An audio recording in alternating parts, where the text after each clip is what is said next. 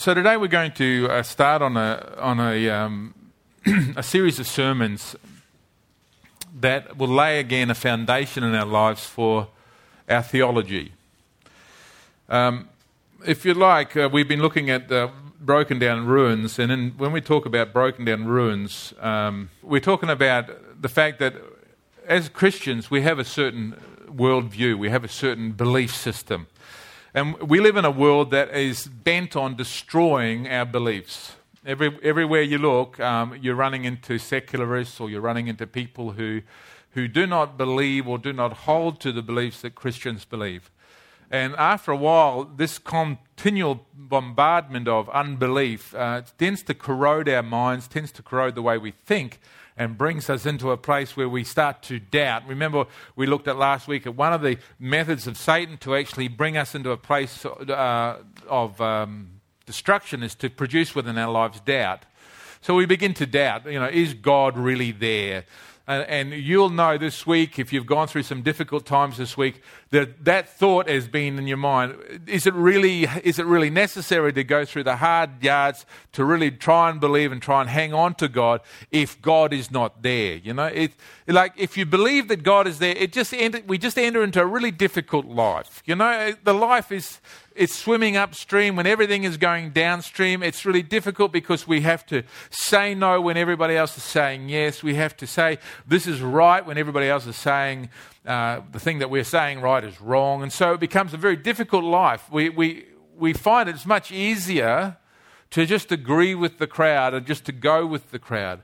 And I, and I think the problem, the problem that we have is that um, the world is getting so noisy now. We watch so much TV, we watch so much of, of, the other stuff that's going on, that we begin to question all the foundations that we've believed in the past. And some of you maybe are just starting to develop your beliefs. If you're an adolescent here, and I'm, when I say adolescent, I say anybody over 13 and between 13 and 35, um, um, just establishing your beliefs. Um, you know, for all your life up until Eli is, how old are you now, mate? 12? Well, you just get into that place. You're a bit advanced as a young man, so you're probably more like you're 13 in your head. We'll just give you 13 today free. You just lost a year of your life. Um, but you're, you're co- probably coming to the place where you're starting saying, you know, I know what mum believes and I know what dad believes because they tell me all the time. But what do I believe? What do I really believe about this stuff? I mean, I know what mum and dad tell me that I should believe and what I should be doing, but why should I be doing that? Why should I be thinking that? They say, you know, well, that's what you want. That's what you want to say and want to do. But what do I believe about that? And so adolescence becomes the period of time where most of us as young people, and I'm not one of those people anymore, but I used to be last Friday, um, most of us as young people are just trying to, trying to establish what we believe, trying to find out what we believe. And that usually means that we have to read or we have to listen. And we usually get our belief system from watching TV or books that we read or from our, our, peer group, people who tell us, you know, well, this is what it really is. Or we go to school and, and some science teacher tells us that, you know, it's not the way that mum and told us about uh, God creating the heavens earth. It's somewhat different. And so we have to embrace a whole lot of different ideas. So we can be trying to establish our belief system as an adolescent, or we can try and re-establish our belief system as adults who have been attacked and corroded. Our systems have been corroded by a world that doesn't believe in God. And so, as a, a form to help you, as, as a way to help you, what I want to do is I want to actually lay down some, some, some foundations for us as, as Christians to re uh, state again the things that we so strongly believe. Uh, how many, are you all cold here? My wife is giving me, I'm very cold feelings. You're right, she's just giving her up. Well, if you're cold, snuggle, because I'm not going to turn them down. I'd rather you stay awake. I could turn the fans on, that would send hot air down to you, but you know, I won't do that. I'll make you freeze. I'll, I'll just do, be quick. I'll try and be quick. Okay, now we should actually get this. Uh, it's not going to do it for me. How about this way? Not going to do it. No, I'll just do it that way then. So I want to lay down a foundation for you in terms of what we believe and why we believe what we believe. See, we start this one, and this is probably part of the, our worldview, is that we believe there is a God. Why do we believe that there is a God? On what foundation do we place that belief? Uh, you've got to start with saying, I believe in something. You know, everybody believes in something. We don't have all the information, and because we don't have all the information, faith is essential. If I had all the facts, I wouldn't have to have faith. Like I can see that there's a there's a table there. I can see that it's long and it's black. I can see that it's tangible. It's re- real. You know, I can touch it and feel it. I don't need faith to believe that that's there. I don't need to even believe that that's there because I can touch it. I can feel it. I can see it. I can lift it up. There it is. This is real. So I don't need faith. But it's the things that I can't see that I have to have faith. Now, if I was blind and walked in here and I'm blind, now be careful now, there's a table sitting in front of you. That blind person couldn't see the table, couldn't feel the table, wouldn't know it was there. They would have to believe the words that I said to them because they couldn't see with their eyes that the table was there. Because you don't have the information, you have to exercise belief. Now, not, you weren't there at the time when God created the heavens and the earth. Well, you were there in the mind of God, but you weren't there in person. You didn't actually see what was happening. Neither were those who, were, who tell us that it, we all evolved from a slime pit. They weren't there either. They're just uh, assuming and they just have a theory because they don't want to have God in the exercise. And so our belief system as Christians is premised upon a belief in God and a belief in what He said. But it's not just what God said in His Word. The Bible tells us very clearly that, that the whole of creation speaks to us. And the, what we want to ask the question is what does creation actually tell us about God? What does it actually say? So if you go to your Bibles to Psalm 19, Psalm 19, there's another uh, verse in, in, in, Romans chapter 1, verses 19 and 20, but Psalm 19 was what we're going to deal with today. It says, Day after day they pour forth speech. Is that one too far? Here we are. Go back to the Psalm 19, verses 1 to 6. The heavens declare the glory of God, the skies proclaim the works of his hand. Then it says, And day after day they pour forth speech, night after night they display knowledge. There is no speech or language where their voice is not heard. So, in verse 4 it says, Their voice goes into all the earth, their words to the ends of the earth. In the heavens he has pitched a tent for his son, which is like the bridegroom coming forth from his pavilion, like a champion rejoicing to run his course. It rises from one end of the heavens and makes its circuit to the other. Nothing is hidden from his heat. Now, the Bible tells us that creation, that is, the things that are created, speak to us about God. They tell us about God. He says all of creation is speaking, uttering mysteries about God. So we've got to ask the question what is it saying? What this is called in theology is called general revelation. It's called general revelation. Like revelation is, is God revealing something to us, and it's general in that it's right out there Every nation, every person, and every nation can see it. If you can open your eyes and you can, and you can see what's out there, you can see God's handiwork, and that's saying something to you about God. So that's what general revelation is about. We've got to ask the question what is it saying? Well, the first thing that, re- that creation tells me is that God designed with a purpose and value. Now, God designs things. When you, when you look at things that are made, you can see that there's a certain design there's a story told of a man who, who walks into a, a, desert, and when he walks into the desert, he stumbles across a watch in the desert. Now, as soon as he picks up that watch in the desert, he doesn't say, Oh, look what's evolved a watch. The reason he doesn't say that is because the watch has a certain design about it. It has a purpose and it has value. How do we know that? Well, the watch is still ticking. Someone designed the watch, made the watch, because the watch will mark time. It means that it has a purpose. That thing that is created, that that man designed and created, was designed with a purpose to mark time. Well, it tells us that time is important for the people who have watches. They wanted to mark time, so it has value. They valued the watch because it actually did something for you. It had a value. So the created thing that was designed and created had a purpose and it had value in it. And that's what a created thing tells us. Now, a watch is a very simple man made object. we are very complex in terms of our creation, but we are still well designed. We have a, a beautiful purpose in this, a purpose in our lives, and we va- are valued. I mean, I don't think, I look at this little darling baby, and this, this baby is valued. You can't say it's just a, an animal, you know, it's going to die one day, just throw it on the ground, you don't need that, go and get another one. That, that shows no value. Children and people, we have value. We are designed and we have purpose. And that's, that's what it says to us. Now, from the extent of a galaxy, we can see the design of God. From the biggest things that you can have, you can see the design of God. To the smallest things of the cell. So if you've got the cell like a DNA molecule, in the DNA, that's the little, this uh, DNA is four chemicals that are inside every cell. But they're chemicals that are put together in a certain order. And they're put together in a certain order because the certain order they're put together tells the cell what to do. It, that's the way. So everybody has got these four chemicals. They're called A, G, C, and T. They have special names, but I'll just use the. That everybody has the same, but they will have different coordinations. They're different couples together. So what happens is God puts an instruction manual which has three billion pieces in it in every cell. Three billion of these connections in every cell. Imagine that. And they're all in a specific order. So my DNA is completely different to your DNA. They all have a, a, different order. There's a different purpose and a different value. It means if my DNA has a certain way, it means I'm tall. If your DNA is different, it may mean that you're short.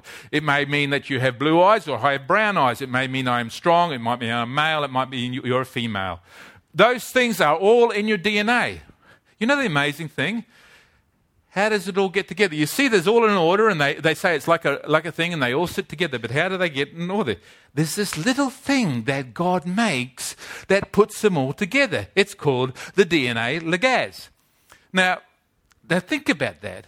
This little creature that you can't see, and it is a creature, it's got a little wiggly tail on it, it gets like that, it wiggles its tail, and it goes over, and if there's a piece of broken DNA, it swims over to the broken DNA, it grabs one piece of the DNA, it puts a chemical on the end of it, and it grabs another piece of DNA, puts a chemical on it, and it sticks them both together so it mends and heals the DNA. That's inside you and inside every one of your cells.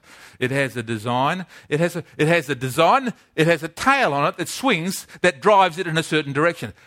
It knows what to do. So when you actually get pregnant, it, these two DNAs come together and it says, okay, what we want to do is mix those two up so we've got dad's hair and mum's eyes. So what it goes, it goes and undoes one DNA, takes it apart and pulls mum's DNA and puts it together with dad's DNA. This little thing wiggles around inside with three billion and joins them all up together.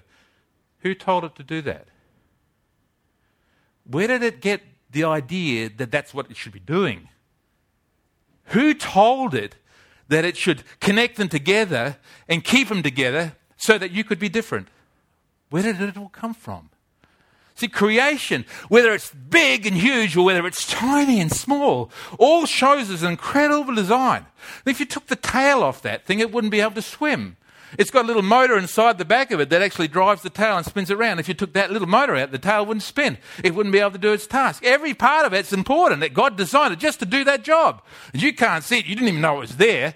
But think about that when you read this passage of Scripture. It says, For you formed me in my inward parts. You covered me in my mother's womb. I will praise you, for I am fearfully and wonderfully made. Marvelous are your works, and that my soul knows very well. My frame was not hidden from you when I was made in secret and skillfully wrought in the lowest parts of this. Your eyes saw my substance before it, uh, by being yet unformed. Before you had arms and legs, when you were just little DNA molecules being stuck together, God saw it. He was in the mind of that little creature swimming around inside your cells, sticking it all together and say, This is going to look good when it all comes out at the other end. God saw your unformed substance. And He saw you at the beginning and He sees you right through your life. He says, Your eyes saw my substance being yet unformed, and in, the, in your book they were all written the days fashioned for me when as yet there were none of them. And so that's an amazing thing. When you look at creation, you're looking at something incredibly amazing. How did this happen by chance? You haven't got enough million years for it to happen by chance. God designed it. Creation shows us the design of God. It shows us the purpose of God. It shows us the instructions that God places in the purpose of every living thing so that it can do something. It shows us the value of life. The second thing that creation tells me is that God is faithful and sustains what he creates. So, I mean, okay, God sets it all up. So, from the greatest galaxy right out there in space, they're all running in water and they're doing what they normally do, to the smallest part of our lives, which is the, even the cell and the tiny little bits inside of us. God sticks it all together and He's got it working all together. How does He keep it all together? He's faithful he says, I'm going to sustain it. I'm going to keep it all going. How does he do that? the Bible tells us in Jeremiah chapter 33, verses 25 to 26. We read this verse and it shows us a little bit about what he says, God's Lord sustain life. He says, Thus says the Lord, if my covenant is not with day and night, and if I have not appointed the ordinances of heaven and earth. Now, that word ordinances means everlasting laws.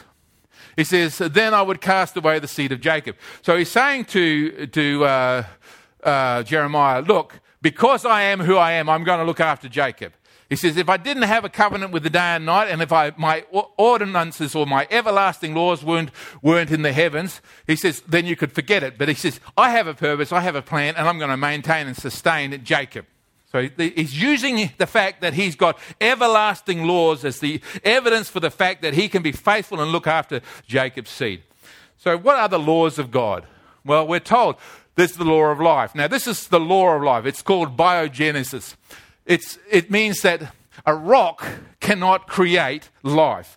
This thing is a piece of timber. If I leave it there long enough, maybe it will have a baby and it'll have another piece of timber on the side of it. Now you're saying that's silly, isn't it? Why is that silly? Because a rock cannot beget a rock. Only life comes from life. Life begets life. God is life and He begets us, and we are life. We did not come from a rock. We did not come from an object. We did not come from something. The law of which Uh, science is, biogenetics is, you cannot get life out of a non life thing. You cannot make a, a, rock into something living. They've tried for a long, long time to get life in the test tube by mixing chemicals. Guess what? They can't create life in a test tube. They're trying hard, but the law is everything produces after its kind. Oh, they, they try and say, well, listen, we, we're going to actually get something to, we're going to start with a dog and end with a horse. Well, you can do that as much. You get a dog as big as a horse, but in the end it barks. You can't actually get a cross, you know. Well, we've got to mutate, yeah. Well, I've been waiting for that sort of missing link, you know. Some of us look like um, apes, but we are not apes. We're still human. You know, this is the problem. We can't. We can always breed sheep and we can make those sheep taller and shorter and fatter and thinner and with more hair and with less hair. But at the end of the exercise, we can change the sheep in the sheep field, but we can't change them from sheep to goats. They stay in their kind. Why? Because that's what God set as a boundary. God set it, and we can't change it. That's the law of life. This is the law of chemistry, and those who, are, who love chemistry know that chemistry is run by laws, and the, all chemicals uh, do certain things. So life requires specific chemistry. Our whole bodies are powered by your emotions are just chemicals. That's really true. I mean, if you get fright, there's a chemical called adrenaline that gets pumped into your system, makes you feel the certain thing, makes you go sweaty, goes into your glands, and, and all of those things ha- start to happen. It's a chemical thing that happens. So God says there's all these chemicals, and each chemical has to be run by certain laws. So if you've done chemistry, you'll understand the laws of chemistry. They are there and they are constant, and they work all the way through life from, the, from here on Earth to maybe oh, a planet on the other side of the universe. Those laws of chemistry will still be the same. They're everywhere. They're the same laws. You've got laws of motion. All the planets circling in, in, in a certain. They, they, they used to think they go around in a perfect circle around the, around the sun and then the, in a perfect circle around the, the uh, solar system. No, but it's not. There's a law that says it's an eclipse, and everywhere is, that you have a, a, planet, it's always in an eclipse. It's not a perfect circle. It goes close, and then it goes far away, and then it comes back close again.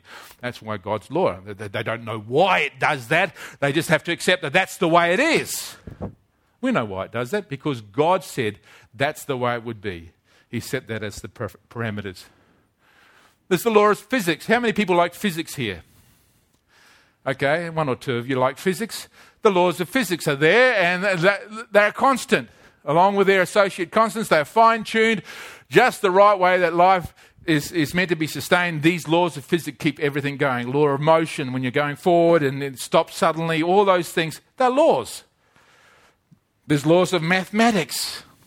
We have a doctor of mathematics coming up here, and, and he'll tell you that the, mathematics is simple. You just have to recognize and know the laws. Once you know the laws, it just repeats itself. Nothing has changed. You can go, your mathematics here is the same as your mathematics at the end of the universe. It's all the same. Mathematics are transient. You know why mathematics is, is so great? Because God loves maths. His mind is incre- incredibly mathematical.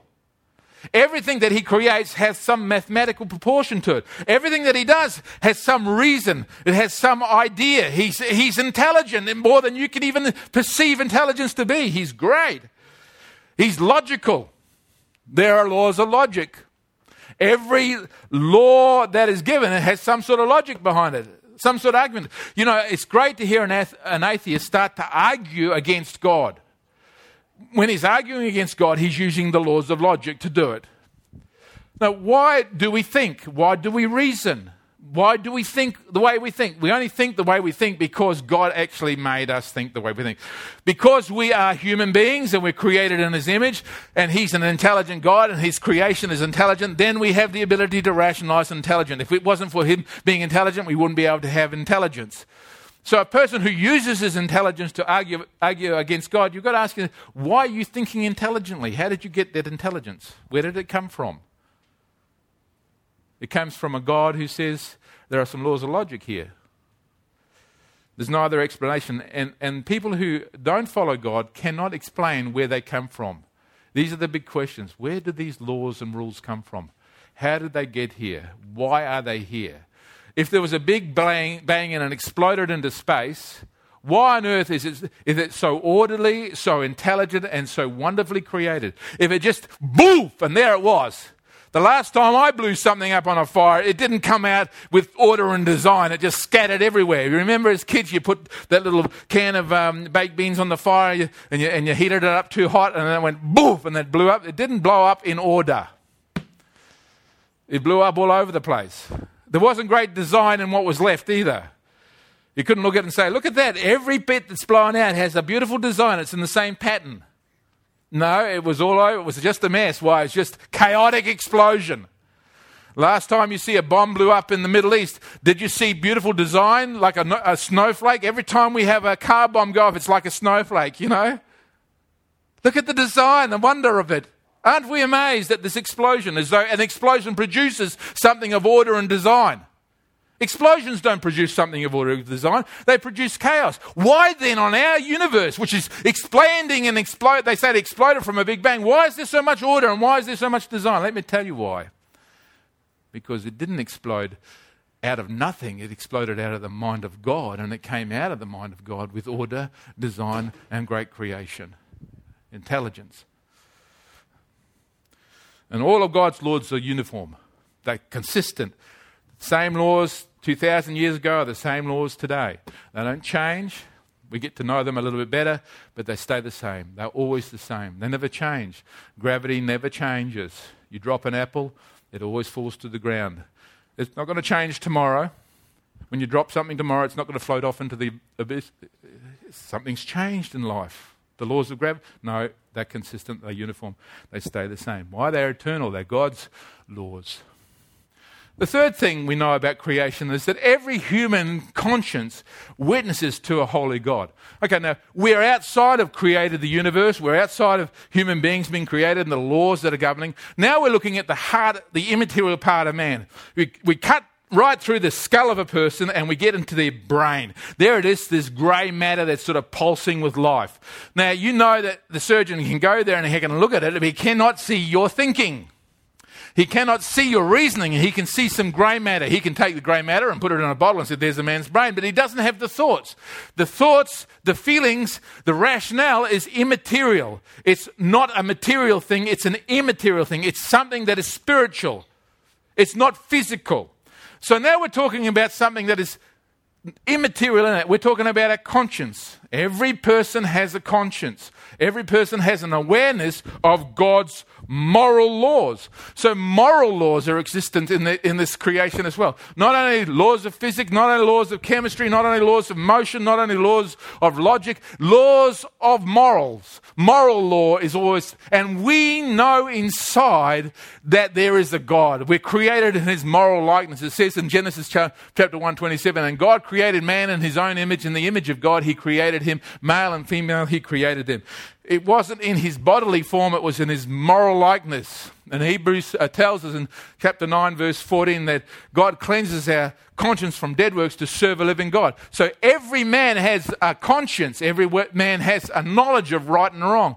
You can ask the person who doesn't believe in God, well, where did you get the right and wrong from? Where did it come from? I mean, if there is no God and there is no right and wrong, then I can kill a baby and it doesn't matter. Who says it's wrong? Well, if it was going to be Hitler, you know, if you knew it was going to grow up to be a Hitler, killing it probably would be a good thing, wouldn't it? You could justify murder, couldn't you? You could justify abortion. You could justify anything if you wanted to. But you know, you can do and you can break all the rules that God places down, moral rules, but you can't escape the consequences of those, which is the accusation that comes in the heart when you've broken one of them. And every person has that. Every person carries around that sense of, I broke a rule, a God given holy rule that I shouldn't break. Inside that, we have this had this sense of guilt, this sense of, I've done something wrong. And that's testimony that there is a God, that there is a holy God, and we have to give an account for him one day. The thing that shows us that there is a God is that humanity's traditions and culture point to the existence of God. Now, each one of those little symbols there is a symbol of a religion. So you have the little, the, looks like the, the, the, the steering ship wheel. That's Buddhism. It's the eight paths to life. The little uh, flame. Who knows what the flame is? There's Baha'i. Then you've got the other little one there that's sort of like Indian writing. See that little round circle with Indian writing? That's called Hinduism. What's the star called? Judaism. What's the cross? Christianity. What's the one at the top there with the star? Islamic. What's the yin yang sign? Sorry? Is it Taoism, yeah? And, and I think Taoism is the, uh, the, uh, the Chinese looking thing at the top. So here we have men's religions. Now, what does men's religion tell us about the existence of God? What do you think that could tell us about God's existence? Sorry? Well, it tells us that there is a God and that we're trying to get back with him. Obviously, we missed him somewhere along the line, so we've got an idea of how we can get back to him. So, every culture under heaven, every culture that we knew of before we got into this modernist period where we actually denied that there is a God, before that, we always believed that there was a God and there was some way we had to get back to God, find God. So every culture under heaven, every tradition under heaven started to, to, to put together their view of how they could get back to God. Always work some way about it, you know, whether it be, if it was Buddhism. Buddhism, you know, we've got this wheel that goes on and forever and ever and ever, you know, and over millions of, you know, reincarnations, we'll finally be good enough to get to heaven. You know, you've got to be careful how you live these, these eight rules to live by. If you live those eight rules, then maybe you'll be reincarnated next time round and you'll be better, you know? And then you have to go another life and then finally until you reach the end and you finally reach become like God. That's their idea. You know, that culture says, look, hey, listen, there is a God and we're kind of not in tune with him. How do we get in tune with him? I'll tell you how we do it. Let's have reincarnation. Let's have this idea. So there's a whole religion. If you go through every one of those religions, you'll find that they all have one common thread. They, help, they all have the golden rule. What's the golden rule? What's the golden rule? Do, unto others as you would have them do unto you. Every one of them has a golden rule, which says exactly the same thing. Don't do to others that you wouldn't want them to do to you. Do unto others as you do unto you. That they all have the golden rule. Every one of them has the golden rule. Does it, what does it tell you? It tells you that they, they've all had some sort of contact with God, but somehow they lost it and they're trying to find a way back. It's only in these modern days that we've created a new religion that says something like this You know what? There is no God. You know, we just evolved. But we know where that's going to go because you can't keep on telling people that there is no God because there's too much weight and evidence for there being God. In the end, you have to say, well, yeah, but I am God, so you have to bow down and worship me. And that's what's going to happen. That's what's going to happen in the end. We're going to create a worldwide religion which has all the basic rules and, uh, of, of order that, that all the faiths have, but they're going to say, the Antichrist, he's God, you have to worship him. And that's where it's going. It's called the, a new world religion, and that's what's coming. That's where it's going to go. That's the next thing that's coming down the line. But that's Acts chapter 17 tells us these words. And this is Paul. Back in those days, he knew that the nations of God and he knew that the traditions of God was about their men groping for God. He said, As I walked, and he was talking to some uh, Jews there who were, not sorry, some Gentiles, some Greeks who were, who were uh, into their Greek religions and their gods of Thor and all the other things that they, they had. Um, for I was walking around and looked carefully at your objects of worship, and I found, even found an altar to with this inscription to an unknown God. Now, what you worship as something called unknown, I am going to proclaim to you. So he's saying they even knew that there was an unknown God. They didn't know him. They had a, they had a shrine set up just for him and to worship this unknown God. They weren't Christians, they were pagans, they were something else. But they knew that there was a God, to the unknown God. We've got to, this is what I'm saying. All of our, all of, all of the nations, all of the traditions of humanity talk and point to there's a God that we're out of touch with. This is what he said The God who made the world and everything in it is the Lord of heaven and earth and does not live in temples built by hands. He said, and he is not served by human hands as if he needed anything because he himself gives all men life and breath and everything else. He say, this is God. This is the God who made you.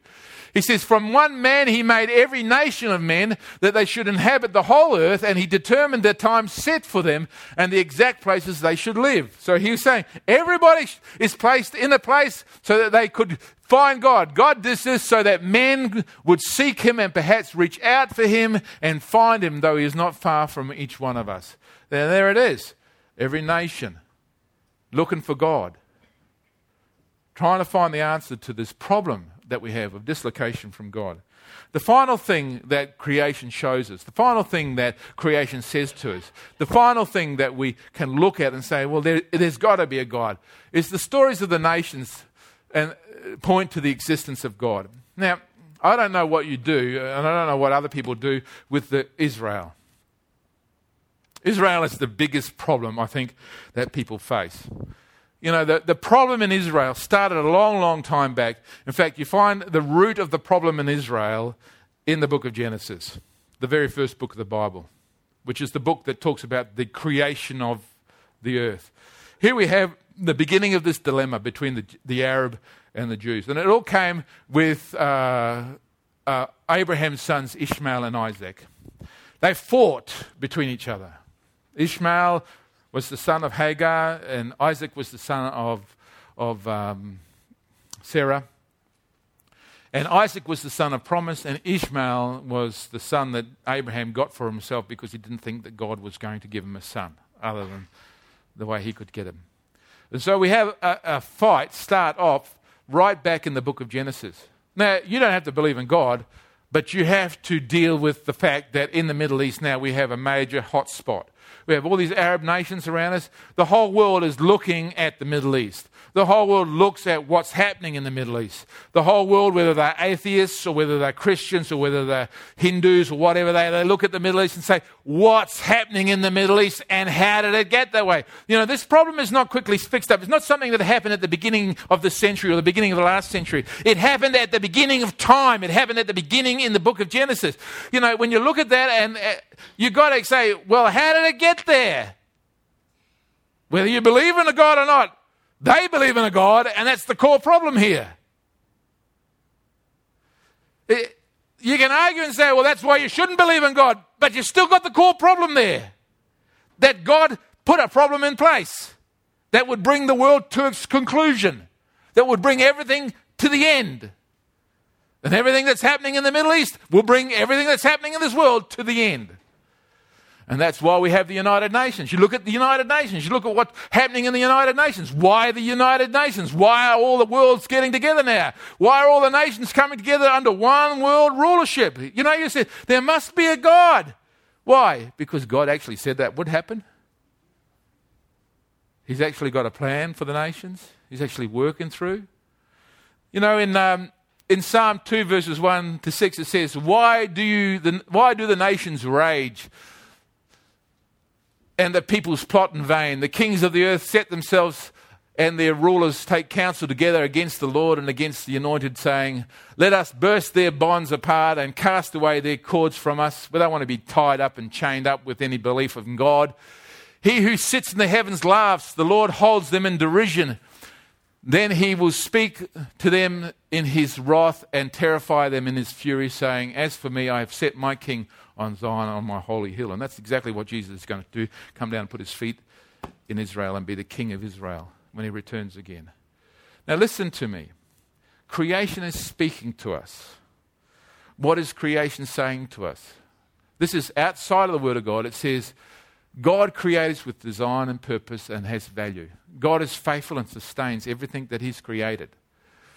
Every man's conscience bears witness to a holy God, and humanity's tradition and cultures point to the existence of God because they're trying to fix up their human condition. And the stories of the nation point to God's involved of everything in this planet, bringing it to its final conclusion.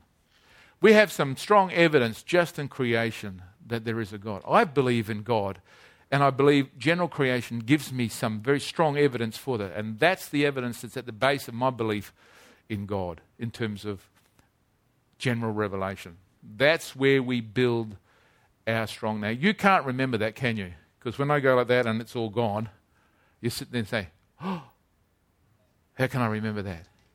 Well, we want to help you remember that stuff. We want to help you to learn that stuff so that when you are talking with some friends or you're talking with somebody over coffee and they say, Oh, I don't really believe that there is a God, you can then just draw from your wealth of information, from your faith in Jesus, and say, Look, look at that sparrow that's sitting and eating the piece of bread that we just threw down, and you can talk about the purpose and the divine character of God that's revealed in those things. We want to equip you to be able to share your faith with others. We want to equip you so that you have strong faith, so that you are not blown away by the wind of every doctrine that comes through the door. We want to make you strong so that when you stand at these end times, when other people are losing their faith and other people are waning and, and, and, and the hearts of a lot are growing cold, we want you to be strong. We want you to overcome. We want you to stand strong for your faith. We want you to, to be so strong that you would even die for your faith. That's what our plan and purpose is to make you strong.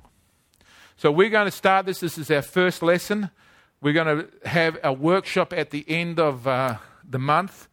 Um, at the end of each month, we're going to run a workshop. We're going to try and get Fitzies.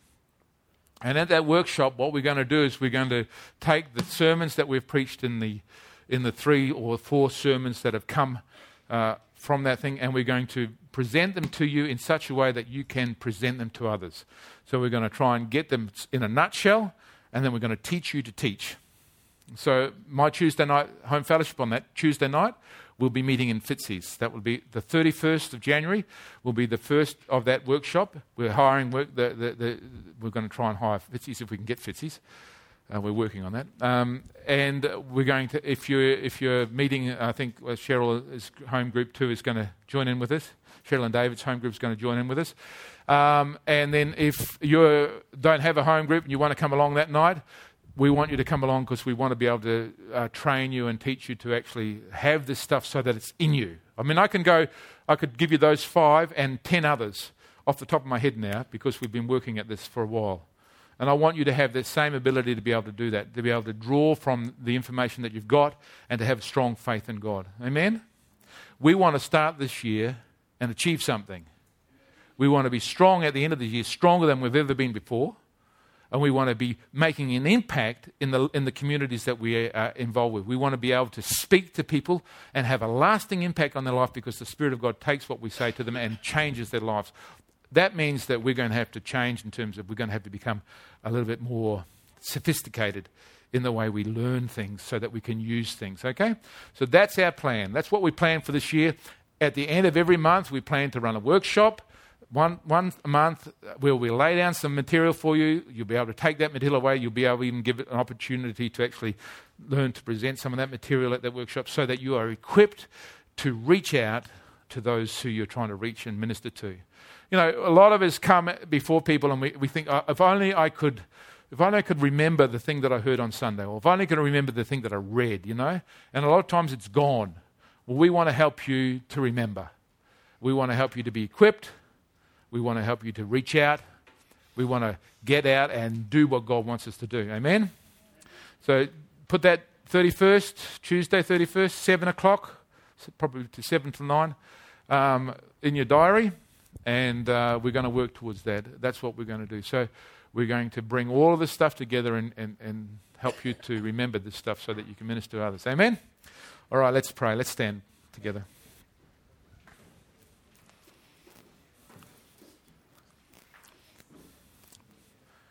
Father, we're just amazed absolutely amazed at the information that we can find when we just look carefully at your crea- uh, creation. Father, there is nothing that is hidden from our sight, and man is without excuse, Father. Lord, when we look at the things that you have made, we see the intricate nature of your personality, the intelligence of your being, Father, the holiness of your character.